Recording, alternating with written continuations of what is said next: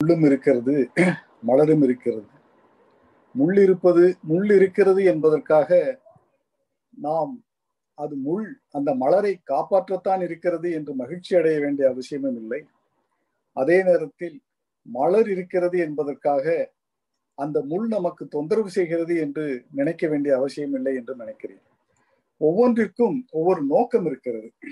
மலருக்கு மனம் பரப்பும் நோக்கம் இருக்கிறது. முள்ளுக்கு அதை யாரும் கசக்கி விடக்கூடாது. அதை காப்பாற்ற வேண்டும் என்ற நோக்கம் இருக்கிறது. அதுபோலத்தான் வாழ்க்கையிலும் நம் வாழ்க்கையிலும் முள்ளும் இருக்கும் மலரும் இருக்கும். மலரை முகர்ந்து அதை அனுபவிக்கும் அதே நேரத்திலே அந்த முல்லை முள்ளும் இருக்கிறது அங்கே. எனவே நாம் அந்த மலரை கசக்காமல் முகர வேண்டும் என்ற எண்ணமும் நமக்கு இருக்க வேண்டும். இதை நான் நன்றி நிவழலோடு ஒப்பிட்டு கொண்டு பார்த்தோமானால் நாம் நன்றியுணர்வோடு இருக்க வேண்டியது அவசியம்.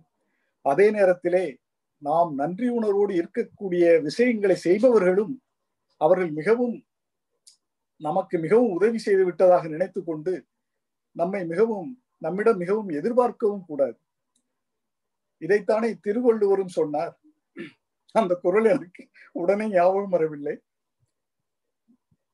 அதாவது நாம் ஒருவருக்கு உதவி செய்து விட்டோம் என்றால் அந்த உதவியை செய்த பிறகு அதை மறந்து விட வேண்டும் என்ற ஒரு பொருளிலே ஒரு திருக்குறள் இருப்பதாக எனக்கு ஞாபகத்துக்கு வருகிறது.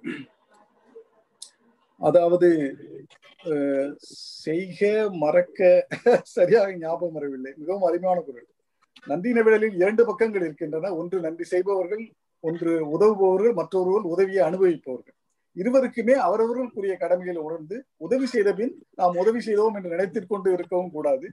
அதே நேரத்திலே உதவியை அனுபவித்தவர்கள் அதை மறந்து விடவும் கூடாது என்று இரண்டு பக்கமுமே பொறுப்பு பொறுப்புகள் இருக்கின்றன. அங்கே ரோஜாவிலே மலரும் இருக்கிறது முள்ளும் இருக்கிறது. அதை போல என்று கூறி வாய்ப்புக்கு நன்றி கூறி விடைபெறுகிறேன். நன்றி வணக்கம்.